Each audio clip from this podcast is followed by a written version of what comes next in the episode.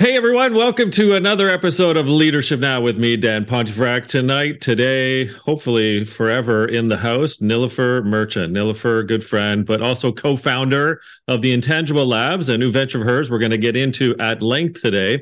She's defining the metrics of 21st century value creation. Uh, Nilofer also is ranked as one of the top management thinkers in the world by Thinkers 50, as well as HR Magazine. Her operating heft as a tech executive at places like Apple, Autodesk, GoLive, and many more, as a valued consultant, lends all these big ideas fidelity. She's been personally involved in shipping over 100 products, which netted $18 billion in revenues. She's the author of three books on how value creation grows, grows sorry, in distributed networks through shared purpose. Her most recent is The Power of Onlyness, that spot in the world only you stand in, a function of your distinct history and experiences, visions, and hopes, for which also landed her the notable Future Thinker Award. The very best companies hire Nilofer to inspire and advise those who want to do more than manage today, but create or rather co create the future. Nilofer, so good to see you, my friend. The Intangible Labs is uh, something pretty cool.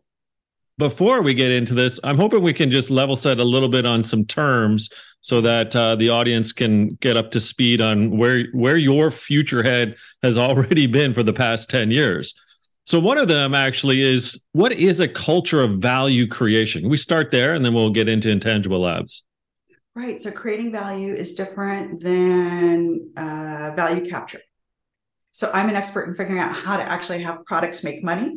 And the make money part is how we often think about value and value creation because we're thinking about what can be put in a pocket.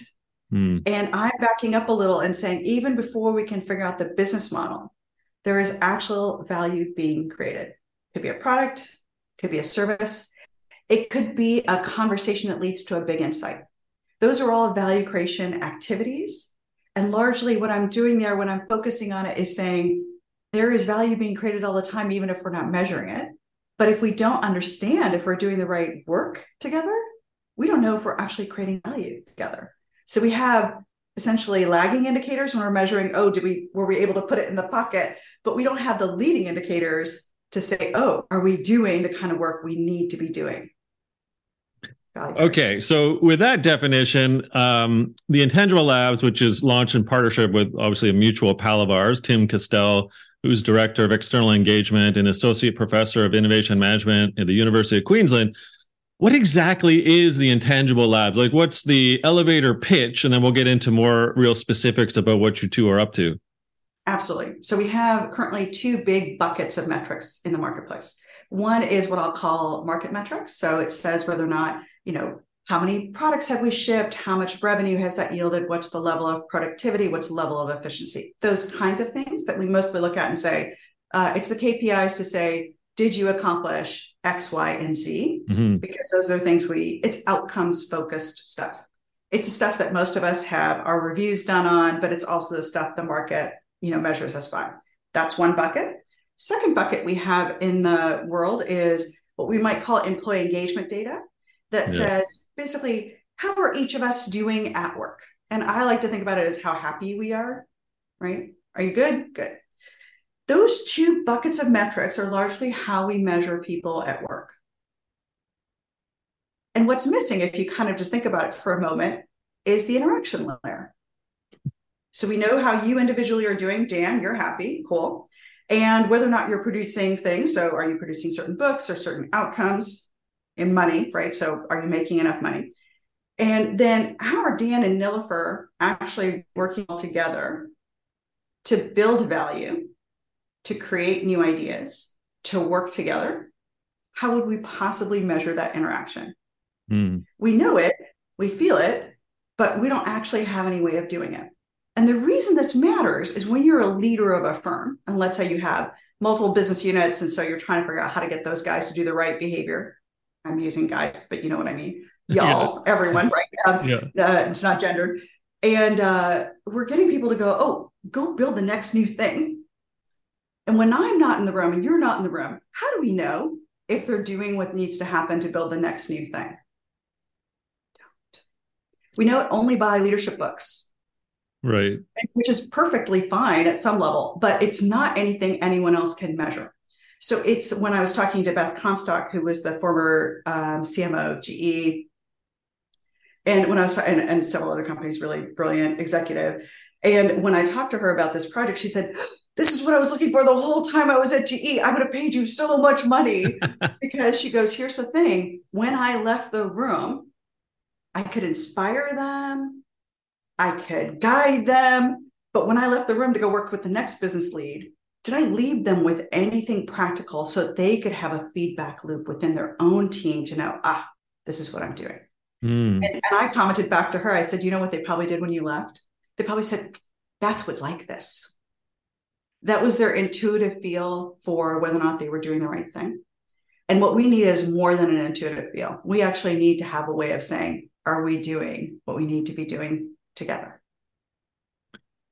It's fascinating because, of course, so many organizations uh, are rife with these almost uh, the the level of rigidity in the metrics, and so whether that's your performance review, whether that's the the notion of short termism and everyone working towards the stock price or what the analysts want or the EBITDA for the quarter, and it and it seems what you're trying to do is to pierce short termism with something that has far more uh, credibility in terms of what the organization needs to be focusing on. That helps the employee experience that helps the employee engagement but helps obviously then the the innovation and kind of the the downstream benefit for the future. So am i right in that assumption? And tell me a bit expand a little bit more on where you're trying to go with it in terms of it being a a, a kind of a beacon of hope for a new metric system. Yeah so it's a leading indicator. So you know i was talking to a business leader the other day and he had um six business units, all doing really interesting things, startups that he had acquired and were now underneath one umbrella. And he says to me, okay, so I need them to be having a culture of innovation, which I would measure by are they ideating well? Are they building on each other's ideas? Are we actually solving a real market need? Those kinds of things. And he goes, and and and what I'm being to be measured by, what the CFO and the CEO and the market is going to ask me is, are you producing X, Y, and Z? And he goes, long before I can produce X, Y, and Z, I have to know whether or not we're ideating well, whether or not we're building up each other's ideas, whether or not we're actually solving a real problem. And he goes, and in the gap between those things, between what I'm going to be measured by by the CEO in the market and what I need these people to be doing, I'm going to be figuring out how to basically measure them. By the way, I don't know what those questions are. Mm. be making shit up based on everything I know as a leader. And, you know, that's like said with great love, because every leader who's had this problem knows that. And then he goes, and then what I'm going to have to figure out to do is manage the tension of everything I'm being managed by with everything that's the right activity. And if I don't buffer that well, it fails. And he goes, and in about 18 months, the CFO is going to go, yeah, yeah, yeah. I hear that you're managing differently than these metrics, but what about the bottom line? Mm-hmm. And he says that bottom line view will likely kill the culture of innovation. And so mm. the person whose problem I'm trying to solve is that person who is literally trying so hard to help his team do their best work and yet kind of caught in between a rock and a hard place of what that is. And that is not a leadership failure, Dan. That is actually a metrics failure. Mm. The lack of metrics. And so that's it, the problem we're working to solve so Nilofer, it, it, reminds me of the age old, age old adage, uh, efficiency versus effectiveness. And so it sounds a bit like Intangible Labs is suggesting that we need to strive for effectiveness way before efficiency, because efficiency, you know, rips the heart out of an organization's innovation mindset. It's uh, blood from the stone. It's the do more with less before you ever get to anything that's actually culture and value creation um, related. Is that fair? Yeah, and you know, I'm going through. Um, uh, I'm going to bring it down to a personal level because I think everyone will relate to this story. I, I, in some ways, I hope they don't relate to this story, but they probably will. So, okay. you know, in a marriage, we could say I've been married for 20 years, and that's an outcome. And then, but look back and go, what's the quality of the marriage?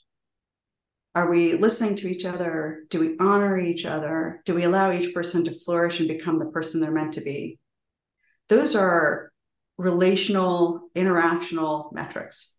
And I I don't know about you, but like I really feel that when we don't have that, you know, and even on the outside, it can look like, by the way, oh, success, married for 21 years, awesome, checkbox. And at the same time, the interior of the life of these people could be really unhealthy. Mm-hmm. And right now, we're measuring in the marketplace, of going back to business, is the lagging indicator of 21 years to 22 years. Awesome progress, check. And what we're not able to look at is that how are things going between the people because ultimately what is allowing us in a social economy an ideas economy a knowledge economy a creative economy whatever label you like to it yeah. we're mostly building ideas together and so our ability to actually listen to each other co-create value together right? Then we actually know whether or not we're more than the sum of our parts is what creates a great culture of innovation. And that's what we're going to measure that what i'll call the interaction layer of work. Mm. So it dawned on me that because when we started this this discussion you and i you're coming at it from two angles two very important angles right? There's the you know the uh, effectiveness the operations of the business. We still need to think about ebitda and so forth right? But then you're thinking about the employee experience and sort of the culture of the organization. Are are you suggesting then that the intangible labs might have the opportunity to finally replace archaic data driven points like employee engagement and come up with something far richer so that we can uh, actually understand where these two entities uh, meet? Yeah, I think we're filling in a sandwich that has been left empty for too long. So, talking about air sandwich, uh, which is a term I coined in my first book. But right now we have market based things and mm-hmm. we have mm-hmm. employee engagement things. So, we're able to understand the individual nodes and we're able to understand the market outcomes. Everything in the middle is how work actually happens. And right now we have zero metrics in that interaction layer. So that, that's just sort of funny when you kind of think about it. Because if we can only understand the individual nodes and we're doing work by connecting the nodes together, right? It's my yeah. idea plus your idea. And then more importantly, how do we form something by listening to each other that is more than the sum of our individual parts? And then go, ah, Dan, I see that. And also, if you go this way, it might be bigger and better. And then you'll go, oh, yeah. And then we start to build something that has more value in the marketplace.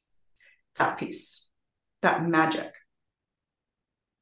I love it. Uh, well, okay. IBM's um, Bruce Cameron or William Bruce Cameron actually, he once wrote rather famously, like, not everything uh, that can be counted counts, and not everything that counts can be counted. So it seems like a maxim tailor made for the intangible labs because you're you're coming up with something that needs to be counted, but other things that you don't want to be counting. And you're sort of driving this, you know, as I say, like a beacon of hope and light to where leaders ought to be thinking their metrics might be. And so tell us a bit about the ultimate goal. The intangible labs is helping the leader of the organizations to dot dot dot. We're giving leaders leading indicators to know whether or not their teams are creating value. That's pretty good as a as a plot line. And why would I want to sign up for that given where some organizations are and again some of those almost uh, antiquated and very stuck in the mud type of thinking like how do how do you help those those leaders who are stuck in that said organizational mud but they want to break free they want to use something like this companies that want this, the teams that want this. It's leaders like Beth. Mm. It's leaders like uh, I'm thinking about Patty McCord at Netflix. I'm thinking about Laszlo at Google. And these are all leaders I've had a chance to work with. And here's what's so fascinating is they knew they were missing this metric back then. Yeah. And they were doing their very best as leaders to duct tape the thing together. And that's why they wrote books and that's why they're thinking about these things. And here's the thing when they left, those cultures of innovation eroded. And so it's that leader who knows that they want it to be beyond a personality, that they know what it is the right activities are, and they want to encourage and build an organization that can do that beyond themselves. Mm. So I think that's the opportunity. And then I think it's work that, oh my gosh, I'm thinking, uh, you know, um, backing up a little. So in January, Tim Kastelle, who's my co founder, flew to America And then we held a couple of conversation groups just to share what we had been thinking. Mhm. Like, here's sort of like, you know, our dirty, like, here's everything we figured out. Here's what we've not figured out, like just in conversation with people. I saw I saw a photo of you working at the kitchen table on this, by the way. So I can I can there's proof. Yes. And Amy Edmondson was able to host us and has been a supporter of Intangible Labs from the first time she heard of it. And at one point, she's staring really hard at a slide that I've put up, which has what I consider to be there's going to be this metric. The metric has three levers. I can walk you through those. And underneath those were data questions that we thought we'd use as input into the three levers that would get to the metric. Okay. At one point, I'm sharing the sort of first pass of what these questions might be. A little intimidating because I've been thinking about it for three to six months and really like, hmm, am I right? Am I wrong? I don't know. Yeah, what do we know? Right. We, we have like a basic hypothesis now. And Amy's staring at it and staring at it. And she's probably staring at it for, I don't know, it felt like forever, but it was probably like 10, 15, 20 minutes. Like it was a long time. The slide was up. And she's just lock scoped on it. And I'm a little like, oh God, she either hates it or she loves it, but I can't tell from her face. So as the evening goes on, we we have a lovely working session, and then afterwards she walks up and says, "I've been studying psychological safety for 20 years to get to the point of where it is now." And she goes, "What's interesting is your questions get to psychological safety and more." Oh. And so she said, what's interesting is the questions themselves, they were like, you know, I'm not saying they weren't original, but that was sort of the least interesting part. The fact that they were comprehensive lets us start to understand all the different ways in which we need to work together to have safety, to have learning, to have trust, to have co creative, you know, energy. And she goes, it's that combination Hmm. and the completeness of those things that would tell us whether or not we're on our right path. And I remember thinking, oh my God, let me die right now because I feel like it was such a good compliment. Not not that we're done, Yeah. but that we're on the right path. And in fact, Amy and I are getting together in a couple of weeks to actually spend some more time with those questions and research and just keep seeing. Because my goal ultimately with the intangible labs, Tim and my goal, is we're certainly starting it, but we want this to be the uh, Cape Crusaders. We're not trying to do uh, work just by ourselves and say, oh, this is what Tim and I came up with. What we're looking for is the League of Justice so that a whole bunch of people who are caring about very much the same things, right? Dan, you've been caring about these questions for as long as I've known you. Amy's worried about these questions for as long as I've known her. We're all going, but we're trying to do it two separately. And what I'm hoping happens through this effort is we start to learn how to come together in some way that would let all leaders start to have a new set of metrics. So that's the ambition. That's probably the biggest ambition is to Gosh. figure out how to get us under a common umbrella.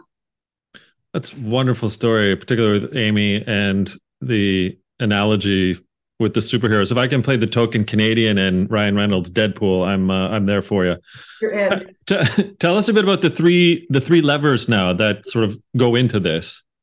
Absolutely. So remember when I um, when I said to you that Tim and I had done this research, uh, we had done it 10 plus years ago. We studied 3,000 companies and we had an x axis and a y axis. And basically, it was asking, can you get ideas from anywhere and anyone? Hmm. And can you align those ideas together against a shared purpose? So, can you actually join them together in a way that makes that idea grow? And those turn out to be not just two axes, but three. So, the first one is Is anyone able to add ideas? So, that means like, are you able to access new ideas? What's the ideation rate? Second is, are those ideas being joined together in such a way that they're building real and robust solutions? because Okay. it's not really it's not important you know we can all work at companies where we just do our individual little siloed part but real valuable work happens when we're greater than the sum of our parts that's why mm-hmm. we join join organizations that's the opportunity Right. third is our multiple interests being valued and integrated and that third one gets to do i care just about the shareholders or do i care about the community and the land do i care about mother earth do I care about the different ways in which our long term effect and those interests are being integrated into the work? And those three turn out to be the levers, by the way, that Mary Parker Follett has talked about since 100 years ago. Drucker talked about it. Amy Edmondson talks about it. Chris Argyris talks about it. This is not new. Those three levers are not new. What we haven't done, though, is figure out how to operationalize it. mm. which is where I'm getting to this metric. A metric is a way to operationalize the things we know to be true. And that's the goal. It's it's fantastic, and so where my mind races now to your little brain worrying. It's great. Yeah. yeah. so, did you see the smoke? Is that, that what it was? Right? Yeah.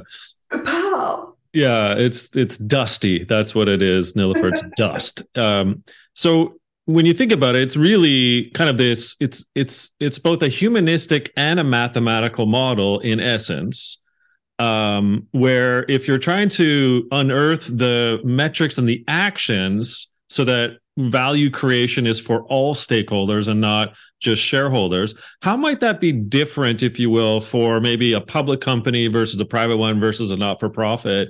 And even maybe public sector, like you know, certain municipalities or governments. Yeah, I think there's two really good questions nested in there. So let me see if I can tease them apart. Okay. Uh, the first is you didn't ask it this way, but I think you are asking this, which is are you talking about the intrinsic value of people? Are you talking about the values by which we work?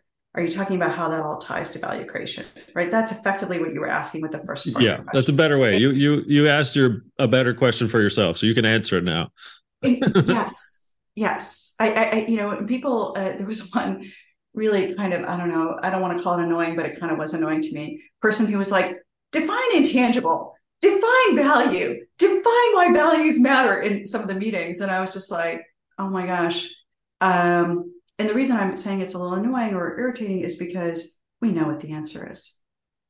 And one of the people who was asking it was somebody I'd actually featured in uh, Power of Onlyness, and he had done some tremendously interesting work figuring out how to get citizens.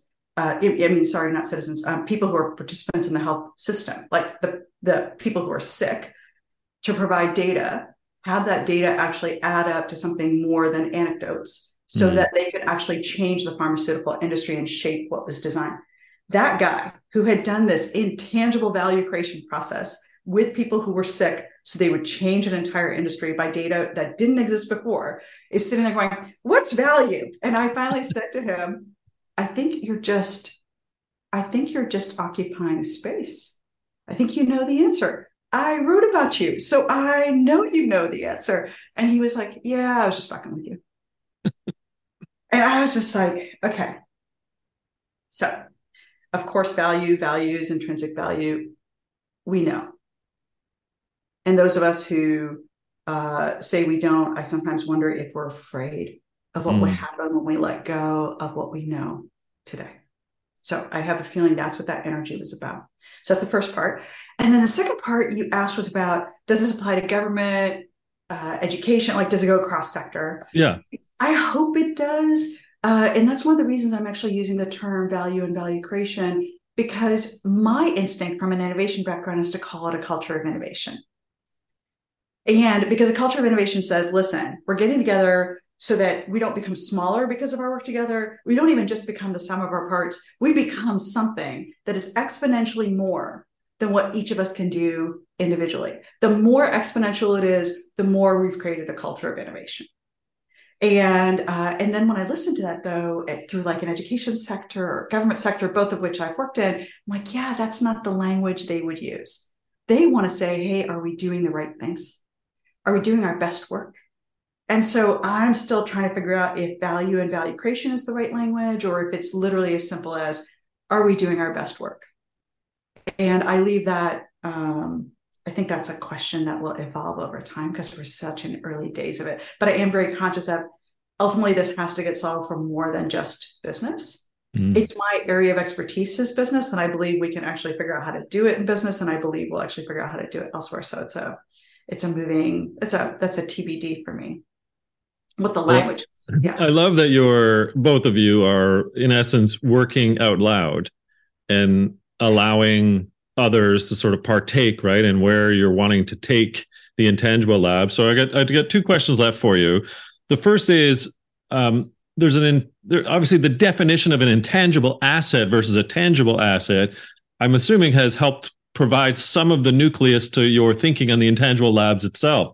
So is this fair? And and from a, that perspective of the secondary part to the question is from an intangible asset perspective how does this apply that thinking right towards where the knowledge economy is going over the next three, five years. Yeah. So the name of Intangible Labs came when I read that when we currently take the stock market value of companies and we uh, then take away all the things we can measure. Mm. So IP is something we can measure. Buildings are something we can measure. Um, equipment is something we can measure. Everything else is considered intangible. And so if you just kind of think about what can I walk around and look at and go, yep. And the thing that walks out the door every night and texts each other and go, what about this? yeah. And then the next day comes back together and said, ah, like that moment, completely intangible. And yet in a knowledge economy, isn't it the person in the shower who then texts, oh, what about this? And the next conversation is, ah, that is where we're actually figuring out both the ideation and the building up of ideas so they become real enough to actually solve real problems. So that's how we came up with it is 80% of the market value right now is considered intangible. And we're like, well, let's see if we can put some parameters to that. And it's going to both be a metric, metric like a number equation and the methodology behind it. So that combined, we can actually teach people this is the way in which you build that in my language, culture of innovation, but hopefully it will translate broader than just business. As a sidebar, I think you just need to go walk down uh, the street to Pixar instead of Incredibles. I think you should have an Intangibles movie set up once this project is really rolling. I think you've got some characters there. Oh, the Intangibles. You and Tim are the the key players, but then there's just others that'll be. Like, I think you're onto something. Do it. Pixar well, next. Dan, I don't know if you remember this, but one of our conversations I had said is uh, a whole bunch of us are doing this work of leadership development and figuring out what is it that's missing in business. We're doing it largely by ourselves. And and and we're doing it because the business model reinforces that. You yeah. get paid to write a book. You get paid to do speaking. Uh, you get paid to you know th- there are the ways in which you uh, can do value capture for this kind of work. And yet that means that we aren't incentivized because you and I can't write a book together. Right. So, so what's the way in which we can start to join in that Caped Crusader kind of model? That's hopefully the arm that Intangible Labs starts to do. I've done a preview with folks like at Deloitte and Accenture and some really lovely people I know within that universe. And they're like, we want to build a practice. Oh, there you go. So the idea would be that we're going to help, and we meaning in the largest form, we, whoever we is, because whoever wants to come join, join. Um, that includes you, that includes your listeners and the community out there. Uh, how do we join? And then how do we make it so that anyone who wants to take this on can come and bring this to their work? So the idea is not to hold on to it, but to hold it like this so that we can pick it up together and do the social act of co-creating value. Oh, I love it. Okay, my last question before we find out more about you and obviously the Intangible Labs. I know you are fond of a of an F. Scott Fitzgerald quote, and so it's an interrogative, perhaps introspective question. And the quote is: "Vitality shows in not only the ability to persist, but the ability to start over." Mm-hmm from that quote and where you're at with the intangible labs, is this a starting over for Nilofer, or is this a, sort of a composite sketch of how you've continued to evolve your thinking from you know early days in your university career?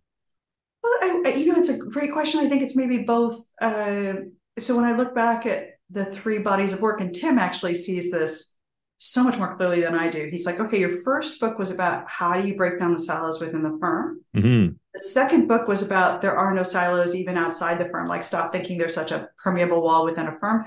The third one was how do you really connect people regardless of where they come from so ideas can grow. He goes, you've been chasing this idea of how do you do value creation through your body of work. And now you've just had this bigger insight, which is it's the, the feedback loop is stopping us from doing what we need to do. So if the feedback loop is telling us to fire our people because that's considered a cost, not an asset, then we're going to go ahead and do a bunch of layoffs, which is terrible, by the way, for value creation. All the data will tell you that. Bob Sutton's research from yep. know, 20 years ago will tell you that. and yet, you know, in the last year, people have been doing that behavior. You know, organizational leaders have been doing that behavior.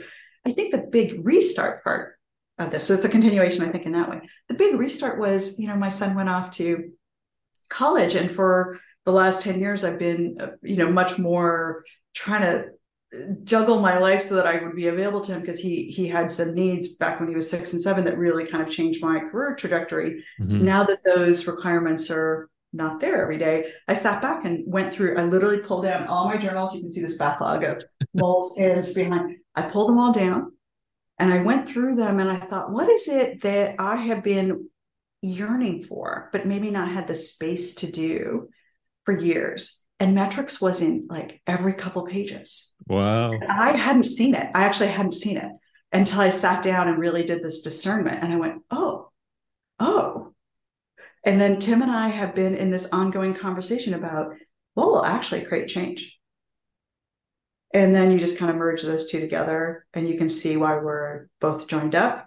And then because there is both a quantitative part and a teaching element part because we're going to have to teach people how to actually instill these metrics. Mm-hmm. And Tim, of course, being one of the best educators in the world, knowing how to create design models that will create change. So that's why the two of us are partnering up. It's so exciting. I'm so thrilled for you both and for us, the uh, users of what will be in the Intangible Labs. Just can't wait to see where this goes next. So thank you. Where can we find out more about uh, the Intangible Labs and or Nilofer? Well, so at Intangible Labs, we're writing on LinkedIn. And so the Intangible Labs will get you to the website. You can sign up to keep following, and then we're going to be sending out regular communications. In fact, we're doing one this Thursday, so I can uh, share that link. But we're just going to have an ongoing, as you talked about, thinking out loud moments. And uh, that will sometimes mean we're super insightful and sometimes regressing and all of that. We're willing to be in that lab environment. We called it Intangible Labs, plural, for a reason we knew this would be a series of cascading learnings over time and with organizations. And then for me, I'm still at nilofermerchant.com and staying active in conversation with people there. Love it. Well, Nilofer, thank you. And thank you for this. And one other thank you, by the way, in a public way, for li- our viewers and listeners who may not know, eight years ago, I reached out to Nilofer while I was in the midst of writing a book called The Purpose Effect and I said, Hey, you don't really know me at all, but uh, would you be interested in writing a foreword to a book that at the time was called Dual Purpose? And uh, and you obliged right away because you're just a giving person, but then had a couple conversations with me about the actual book and said, You might be missing something here. Have you want to give it a second look? And so I'm really indebted to Nilofer for helping me and steering me in a way that um, allowed the purpose effect to become more than what was the original intention of dual purpose and helped me find that third ring to the to the purpose Venn diagram of personal purpose. And then the foreword itself was magnificent. So just a double thanks for uh, that. And of course, your friendship. And can't wait to see where Intangible Labs, pluralized, goes next. Thanks, Dan. All right, everyone. A uh, another episode of Leadership Now. Thank you, Nilofer, and please, everyone, check out uh, all of what's going on with the Intangible Labs on LinkedIn and more to come. I would say. Thanks, Nilofer.